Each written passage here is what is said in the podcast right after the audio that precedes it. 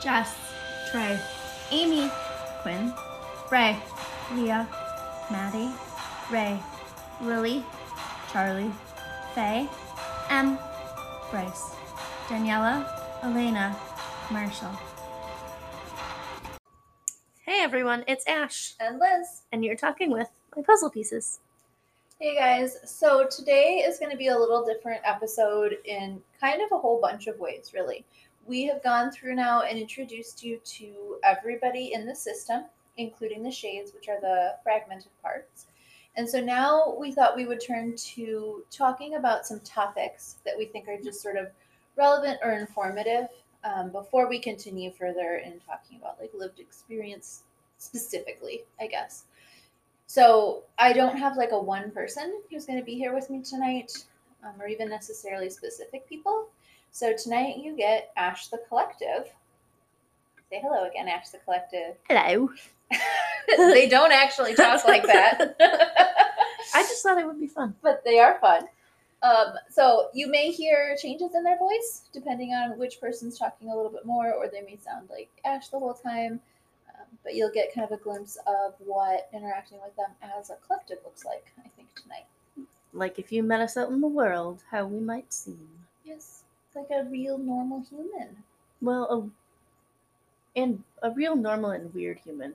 Well, you're odd, but you just are odd. Like nobody. Yes, that's what I that- mean. Like not people odd. We're just like our collective whole is.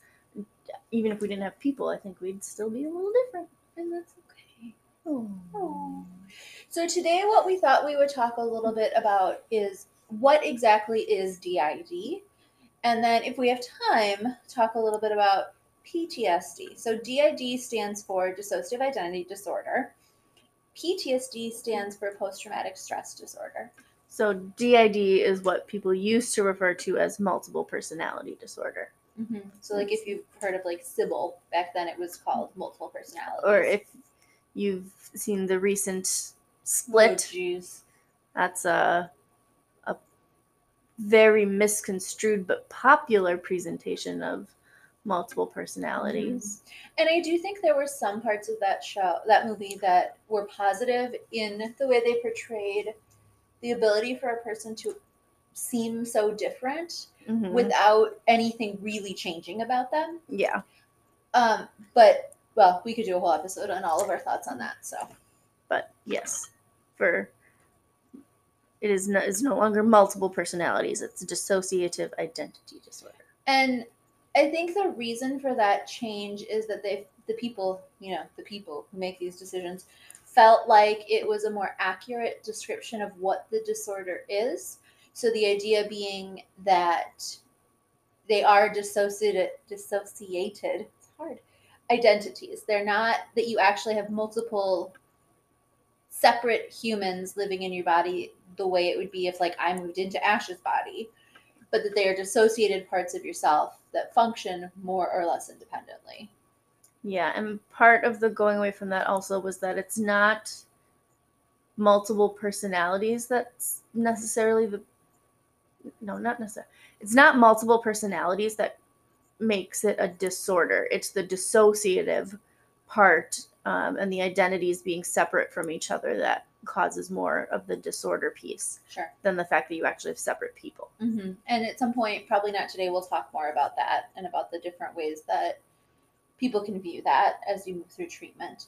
But so we thought we would start with just talking about what the actual diagnostic criteria are for DID. So this is from the DSM, which is the Diagnostic and Statistical Manual. So that's if you went to a therapist or a psychiatrist or a psychologist. This is sort of their Bible of diagnosis. Yes, it's the fancy thing they have to refer to for insurance to pay for your mental health. Helps decide how it's like when code you go to a doctor and they say like you broke your arm. It it's basically like the mental health version of that. Yep. And so for each disorder identified in the book, there are criteria that you have to meet in order to qualify for the disorder. And there this is in its I don't, Fifth. More than fifth though, because there was like but there was- text revision and, Because there was the third and then I think there was the third TR and there was the fourth TR the fourth for TR. text revision. So Um, something like the sixth version. minimum of five. and they've been it's been sort of changing like it was really tiny when it started and then it's gotten bigger and things have been added and taken out and And it's ginormous now. yes and and it is and it's it's based most it, it is based on research mm-hmm. and based on sort of what the best scientific minds think is important about a disorder in order to really like encapsulate it into a, a list of criteria. And in my experience nobody perfectly fits ever. It's just do they more or less fit the required uh, number of criteria for you to make the diagnosis Like when you have the flu and not everyone has the exact same Mhm. symptoms. Like some people get a runny nose, some people get a stuffy nose, some people have a fever, some people don't, some people get chills.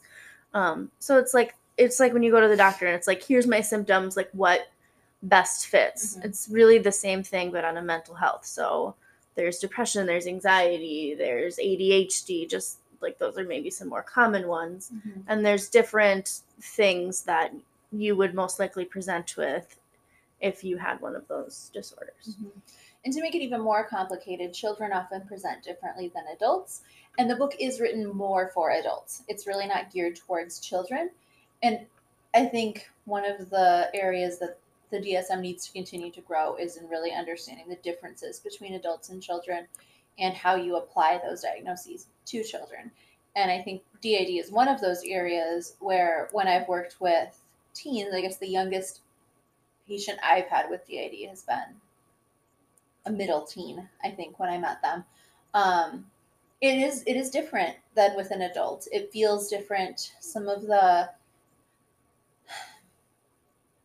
things are still more growing and shaping at that age, much more than they are by adulthood. And so we're going to give you the the criteria that the DSM has, and then we'll kind of walk through and talk about sort of what the different things are, or what thoughts or experiences we have with that. So I'm the one holding the, the list, so I'm gonna read them to you. So you have to have the following things. You have to have two or more distinct identities or personality states, each with its own relatively enduring pattern of perceiving, relating to, and thinking about the environment and self. That's a lot of big words It's not even a lot of big words necessarily, it's just very wordy. and and abstract. Yes. Do you do we want to go through all the criteria first and then come back, or do we want to just tackle them each as we go? Maybe tackle them as we go because I feel like others were going to get lost. That's what I was thinking too. So, do you want to put that into different words? So that's like when you you meet our body and Trey says, "Hey, I'm Trey and um like I'm a lot about faith and I view the world as a protector." And then Amy comes out and I just really love people and I like the world and I want everyone to be happy and I care about people. So, yes, those would be two different, distinct um, identities or personalities. And in that example, Amy and Trey both do have a enduring pattern of relating to the world. And so, when I'm like when I'm working with somebody and I'm trying to assess what's going on, and when they start presenting as having different people, um, I like it's always this balance of like this is very possibly true, and I'm looking for the evidence to support that, right? So I'm looking for if you say your name is Joe, that the next time I meet with Joe, that you're going to have some similar mannerisms, that you're going to have some similar ways of speaking. That if you tell me you're a child part, that probably your vocabulary or your word choices are probably going to reflect a more childlike idea of the world. And that's going to be true across time and situation. And the thing to remember about that is that's only if they're fully presenting as themselves or they're willing to let you see them as themselves because they all also have the ability to present or most of them as the identified sort of front of the body. But they have to exist in there somewhere in order for you to yeah so i think the point is when you get more into it and people are willing to come out as themselves that every time amy's out she pretty much like she's amy. she's amy and you know you're talking to amy and the way she talks about things is like she does view the world from a more like positive childlike place whereas like jess views it from a often from a more like cynical cynical teen sarcastic place and Trey definitely views it from a more faith based, like he wants to protect the people around him just in a different way than other people in the system. And so, and that's almost, I mean, that's pretty much every time you talk to them, you'll get that sense. Like they don't, they're very consistent hmm every time you meet with them. Yep. And and this isn't something you can like encapsulate in the DSM, but it feels different to be with them. So that was one of the first things that I've learned um, and I think have developed across time is the ability to sort of feel who I'm with as I get to know a system. And sometimes even to feel when there's more than one part out and be able to kind of identify. Um, Ash used to sometimes do that to me, like, who do you think you're talking to? And I would, we would play a game and I, I got pretty good at it. I'm actually worse at it now in some ways than I was then because the boundaries are so much less sharp between people. It's much more fluid and that makes that, that game harder. Um, but so it feels different to be in the room with different, the different energy of the different parts. Yeah, I think you, when different people come out, you can f- almost feel like a shift Mhm. in um, just the atmosphere and the energy that that person is giving off. And I remember, like, we're a lot more fluid now, but particularly in the beginning, like when Ray and Maddie were out, um, like the energy in the room would feel heavy, They would suck it right out of and people around them would physically feel more tired Mhm. and the next person that came out in our body would physically feel more tired because they take a lot of energy Mhm. when they're struggling more and so you, you can just feel that Yep. And like when i pop out Then You it's all of the energy. Sometimes it's a little overwhelming. Okay, so criteria two. Amnesia must occur, defined as gaps in the recall of everyday events, important personal information, and or traumatic events. Means you have to not be able to remember some stuff. I think one of the big misconceptions is depending on the level of dissociation and dysfunction, um, sometimes there, I have found often in reading and in interaction and personal experience, there tends to be one or a few people that do have knowledge of kind of everything that's Mhm. going on. And that's often why the body appears fairly functional Mhm. But when you're able to isolate and talk to individual people they often won't have memory of things. And i think personally the the big one is traumatic events. Mhm. um we definitely have suffered from flashbacks and struggled with trauma. Um but before we really started working on that when you talk to especially like our littler people or people who hold trauma from when we were younger recalling traumatic events is extremely difficult hmm And I think too, this is a place where like sometimes they'll just have like more childhood missing than makes sense.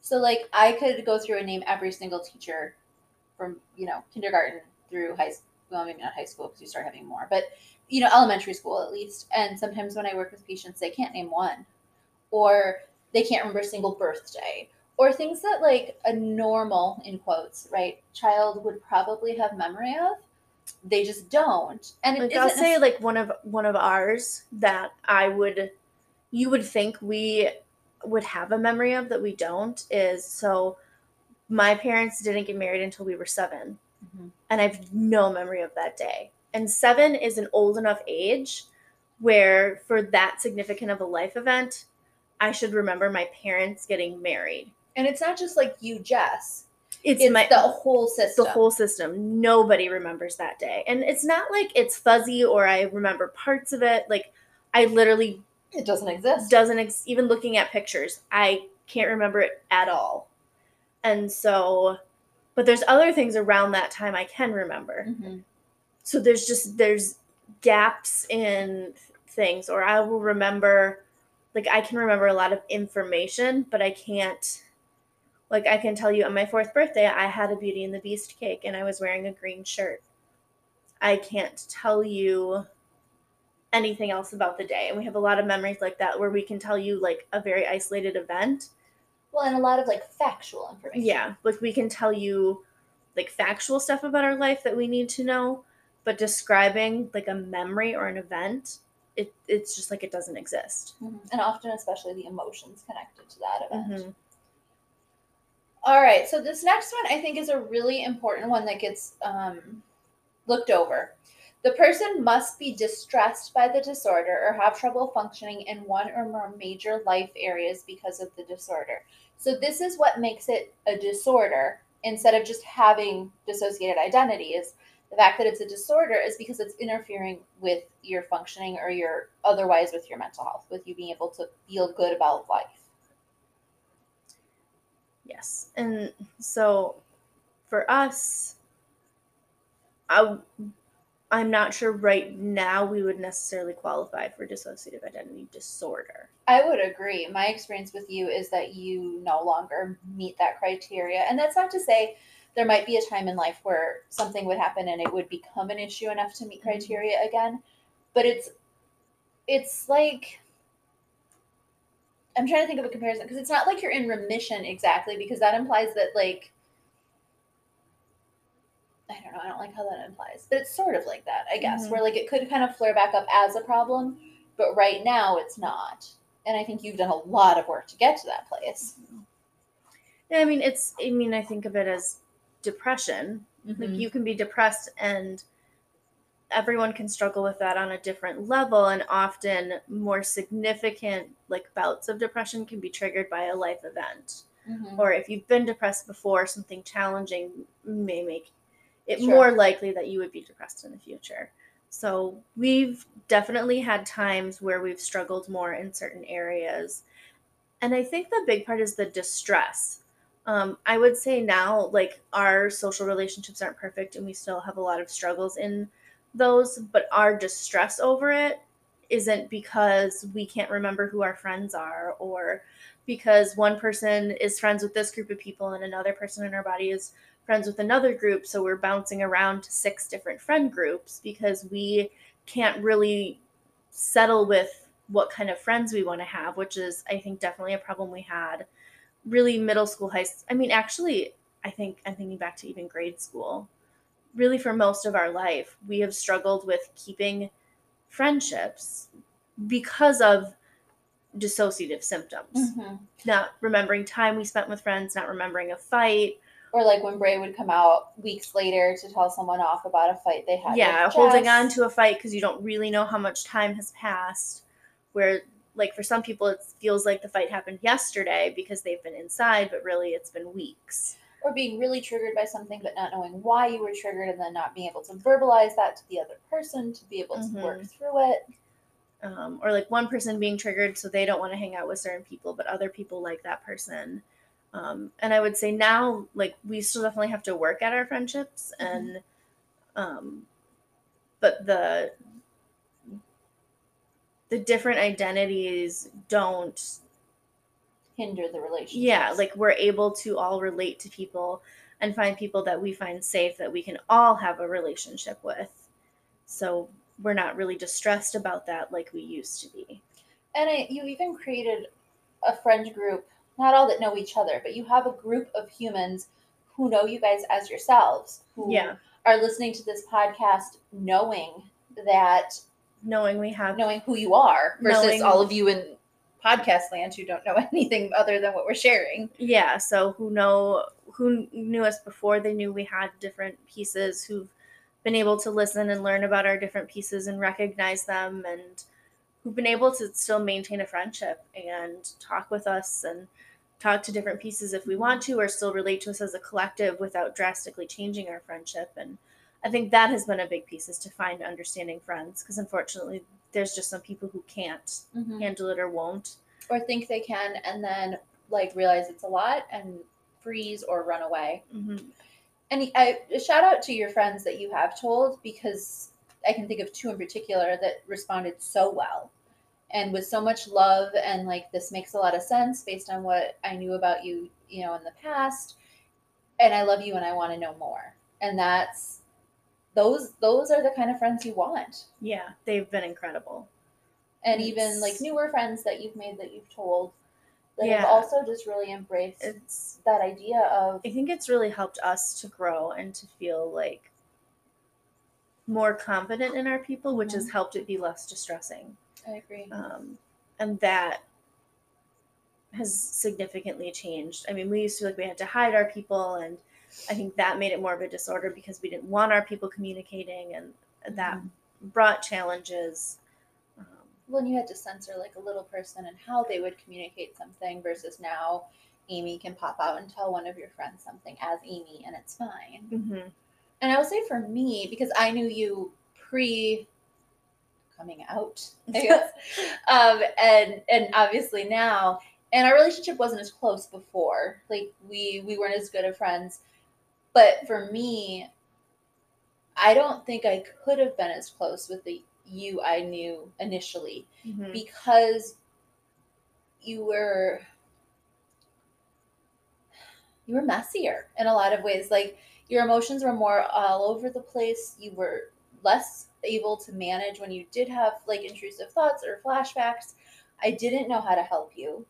Um and na- and, and i feel like our relationship was less reciprocal at that time too. Mhm. and so for me, I think you've become so much more functional and such a better friend as I've gotten to know sort of each person and then being able to re- relate to you guys as a collective because the the collective human that presents is a very complete person. And not that you aren't complete otherwise but you're just more three-dimensional. You're Mhm. more well-rounded when uh, several of you are kind of out together.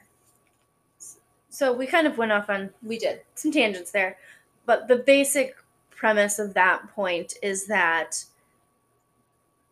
specifically the fact that you have different people is causing dysfunction in one or more areas of your Mhm. life. So the fact that you have um, different people is making it so you can't function in school, or is making it so you can't manage um, like stress, or you can't manage relationships, or self-care yeah, you can't like brush your teeth and get dressed and do the things you're supposed to do every day. And not because you're depressed, not because you have PTSD, not because you have anxiety, um, but because of the dissociative part. Yep. And that's why I don't think it's going to happen today now because we've been talking about this for a long time. But at some point, we're going to talk about PTSD versus DID because I think I would say PTSD you still have and it still For impacts you. Uh, But that's a different thing than DID. And so I don't think all clinicians realize it. Um, that like just because someone has DID doesn't mean that that's the reason or had DID doesn't mean that that's the reason they're necessarily in your office or the thing that they actively need to work on now. I think you guys still in therapy talk about things as it relates to different parts, but the focus of your therapy now is no longer on the fact that you can't function in an area. Yeah, it's not people. about, and I do think a lot of, I mean, initially with DID, and I would say when I first met you, we definitely had DID, DID. for sure. um, I think we were pretty far. We were farther along in our process of learning to communicate and, and function, but our pieces didn't all communicate. People would get what we call stuck out, where they couldn't get back in, um, and things were really messy, and um, people couldn't be out and functioning, and it was really a challenge. Like Suicidality was a lot higher. yeah, like we were much more suicidal, and it was because our pieces couldn't communicate and couldn't manage and help each other. And when we figured out how to do that, all of that significantly decreased, and now it's a lot more of the day to day stressors and um, like our trauma history and our social relationships and how those have changed now that we've admitted we have people those are the things we focus on in therapy. It's Mhm. not how do we communicate with each other? How do we identify every like people? How do we make sure they're getting what they need?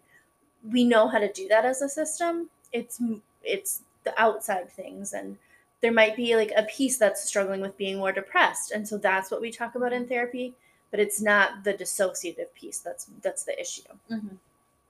All right, so I'm going to move on to number four. The disturbance is not part of a normal cultural or religious practice. So there are some cultures or religions that do things like speak in tongues, that believe in some form of possession during a religious ceremony. This is not that.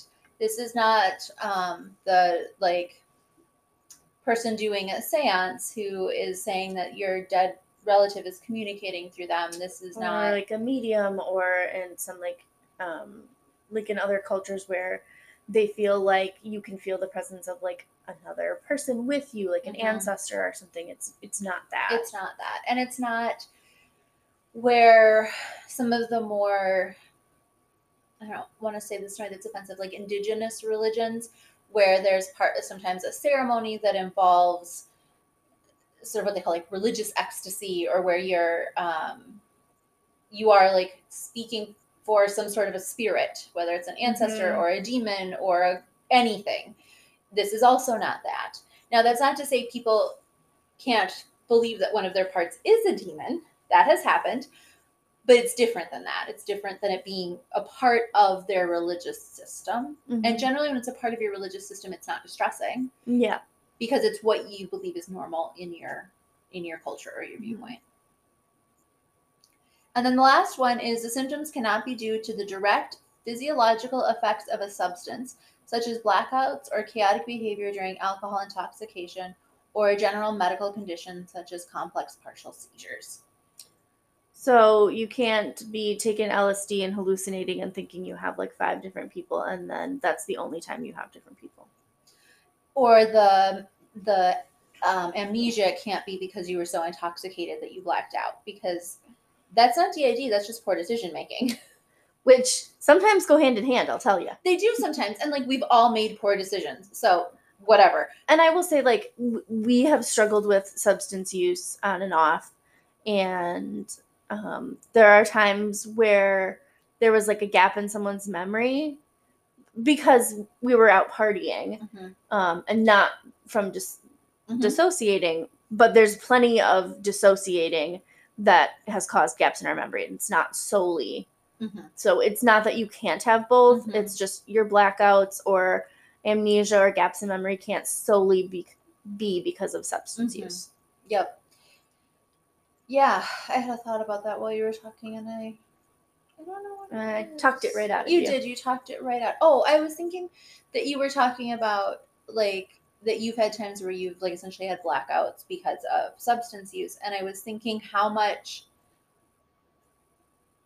like you guys have all all of the normal life experiences. You do all the things and have done all the things the rest of us do. It's just there's the extra complicating factor of these other symptoms that just adds another layer of I don't know what mess, joy, complexity, something. All the things. Yeah. So those are the criteria, you guys. So if someone doesn't meet all of those criteria, there is another diagnosis. Um, I think it's DDNOS. Yeah, dissociative disorder not otherwise specified. So it's basically like there's some level of dissociation that's causing problems. Um, it's just not clear if it's like full blown dissociative identity disorder. And I think often people sort of start there where like a clinician's like, you meet a lot of the criteria, but I don't know if you actually have separate people because I haven't talked to them yet. I haven't interacted with them, or you haven't really clearly expressed that to me. I can think of some patients I've worked with that in the beginning would have probably met criteria for NOS. And then as I got to know them more, I started meeting other parts. And it was like, oh, yep, I was right. My gut was right on this. Mm-hmm. And there are some people that will never quite meet criteria because they have enough parts that are co conscious that they don't have a significant amount of amnesia, or because they, I'm trying to think of what other things, because that they don't, by the time they're, they maybe would have gotten diagnosed, it's not impairing their functioning anymore. Because actually, by the time you started going to therapy for DID related stuff or sought out a DID specializing therapist, you probably barely met criteria. Yeah, I think by the time I actually found a therapist who understands and actually works with DID and in a competent manner, um, and truly understands it, the dissociation, the dissociative identities, my different personalities weren't causing a lot of my problems. It really actually wasn't why I went to see her. I went to see her for other things I was struggling with, um, but I just wanted to see someone who also understood um, dissociative identities and how that could play a role in the things I was currently struggling with. So you guys, we just had to take a pause because like the way our recording works, it only wants to do 30 minutes at a time. So we paused and while it was like doing its processing thing, whatever it does, I wish that I wish that this was video a little bit so that you could have seen what you missed. Because Amy is sitting wrapped in M's Minnie Mouse blanket and was wrapping it around her face and telling me that she was the incognito bandito. I am. I'm the incognito bandito. So that's what you missed. Um, but to circle back to what we were talking about, I think that, yeah, when you started seeing your current therapist, your having people was less the problem and it was more how people in your life were responding to you having people that you were actually seeking help with. Yes. And so, like, in some ways, yes, you having people was impairing that relationship. But in other ways, it wasn't really you having people, it was you having trauma and the Mhm. other person not knowing how to wrap their head around that. Yes, I would say, Yes, from my experience, as you wrap in the blanket. yes, um, is that it was more the stuff we were struggling with from our past and how to support the different the trauma of the different pieces and not necessarily to support the different pieces I would agree. So, because I feel like some of the people were some of the people that knew were able to get to know some of our pieces, but when those pieces started struggling with trauma is when the problems happened. I would agree that was a big a big struggle and I do think um before real long we want to do an episode where we talk a little bit about a little bit more about what it's like to be that support person and sort of some do's and don'ts and I don't know talking about some of the things I was afraid of at that time because sometimes people get like a little bit frozen with not knowing how to respond and mm, yes. it's really easy to be stuck in that place and I, I, think wanna- they don't know what to do and then they're like, Oh, I didn't do the right thing, now what do I do? And I'm gonna say the wrong thing and I'm not gonna do the right thing or I'm gonna make it worse, so then they do nothing. which are, which makes it worse anyway. which doesn't help and then Yep. and then and then you don't talk about it and then it just never gets better and all the problems Yes, all that. So, All that. anyway, so that is how the DSM conceptualizes DID eh, or and or DDNOS. And there's some other dissociative disorders in the DSM, and we'll talk a little bit about some of those as we talk about some of the other like ways people experience dissociation in a future in a future episode because there's some different sort of labels for dissociation that I think if you understand those, it can help you understand the experience a little bit more. So yeah, do we? Anybody over there have any other thoughts about this? thoughts about this i don't think so i feel like we summed it up as best we could in an episode And I will say, like, we didn't write the DSM. We are not the like renowned scholars that created it. We are definitely, definitely not diagnosing any of you. This is not medical advice. yes i'm not we're not saying um, we told you the five criteria, so if you meet them, now you have DID. No, no, no, no, no, no, no, no. But go, go if you're it, recognizing if you're hearing it and you're thinking, oh, some of this might be me, maybe seek out some help mm-hmm. from and, and do a research and make sure the person just doesn't like, oh, I have experience with trauma and dissociation. Because uh-huh. I'm going to tell you a lot of people put that down and they don't know what they'd be talking about. Well, or maybe they have experience with some trauma, but not necessarily the kind of complex trauma that goes along with DID. So, a really good resource if you're looking for a therapist is the International Society for the Study of Trauma and Dissociation. The I S S T D. They're great. They have a lot of really good resources in terms of articles and things to understand DID and dissociation. They also have like a find a therapist feature um, that you can hopefully find someone in your area that would be useful to you. Yes, we will put a um, Link? A hyperlink in the description of the episode to the ISSTD and to um, the DSM. Now, you can't access the full DSM without purchasing it for all the money, All of the money. but there is a website that like breaks down the basics so that you can look at some of it, but you can also buy it if you really want it.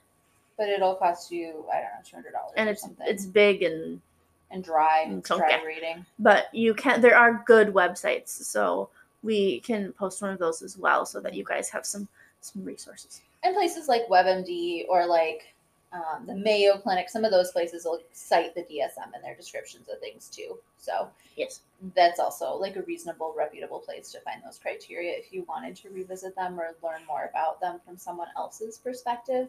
Because as always, this podcast is from our perspective. It's the perspective of um, Ash and her parts, their them, those people over there, their lived experience. It's from the perspective of my experience of living with them and knowing them and understanding their system, and then my experience as a therapist who while I definitely do not know all the things, there's so many things I want to know. Um, I know some things. And so talking about kind of what I've witnessed and what my understanding is. So please don't like send us an angry email and tell us that we suck because you understand something differently. But please do send us an email. yeah i mean if there are people who have experienced this and want to send emails and share their perspective i think at some point we could do like a like Listeners experiences. listener or experiences or stories where we share um, just what some people have to say about their experience and maybe how it's different or how it's the same because it could be cool to touch on Mhm. um, just some of the bigger concepts we've shared and how that's different um, for some people. And again this is this is our lived experience. So I, I would say i'm an expert in my own lived experience and what it's like for me to live with it but i don't know what it's like for anyone else. And i um i am in the field of mental health so i do know also know things from like a therapist perspective um, and i have a license and those fun kind of things. But it doesn't mean that i'm like the end all know all and that like everything we say on here is going to apply to you. yeah because i don't personally know you and I, i'm not diagnosing you or telling you what you should or shouldn't do this is just from our perspective and you know take that for what it's worth but it's not And I think one of the things that makes treating DID and complex trauma in general so incredibly complex, which is also one of the things that makes me love working with it so much, is that everyone is so different. And so, like, just even the, and I haven't known that many systems, you guys, but I've known at least a good handful. Um, every one of them is so different in the way they function, in the type of people they have, the way they interact, how they experience the symptoms. And so, your experience may be very similar or very different but the, there's just tend to be some overall themes or overall like problem areas that are commonalities and so we're talking about the way we see and ex- have experienced those as therapists as lived experience as support people whatever um, and we'd love to hear how you guys have experienced them either as a therapist a support person or lived experience like anyone is free to write in. I don't want you guys to think that like the only people we want to hear from are other people with a similar diagnosis. Um, we want to answer questions. We want to hear feedback from anybody, and that includes you therapists. Because I will tell you, this was not even mentioned in grad school. It was not a thing we learned about at all. And so when I had my first client that presented with some DID symptoms, I was like, mm, "What now?" Like I knew a lot about it, from like my own reading, but no one had ever taught me what to do about it. So there is absolutely no shame in a therapist writing in and asking a question or saying like, I don't know what to do. And you don't have to say you're a therapist No. you can just write in and say like hey i was wondering about this or i wanted clarification on this and we'll address it the best that we can And if you are looking for a therapist and like want to say like, hey, I'm in this part of the country, do you have any recommendations of um, or know any connections in this area or anything like that. If we do, we will happily point you a direction. That's not to say we endorse anybody in particular, but if we can share a resource, we always will. So yeah, I think I think we're done. I think we're done. Um, you can send us a message on some of the podcast platforms. Otherwise, as always, please, please email us. We would really love to hear from you. It's my puzzle pieces podcast at gmail.com. It'll be in the episode description um, so that you can get it there as well. And we really look forward to hearing from people and to continue doing our thing. You guys, there's a very big spider on the wall right above. Ah! oh, it's moving. I know. I didn't see it before. I thought it was like a nail in the wall. I didn't realize that was the freaking spider. It's been sitting out of reach for most of the night, and it just crawled down to where Ah, it's like get it? I don't know if I can reach it. Well, okay. Well, If you never hear from us again, it's because It the ate spider- us. Yes. and then my dog. All right, you guys. Good night. Good night.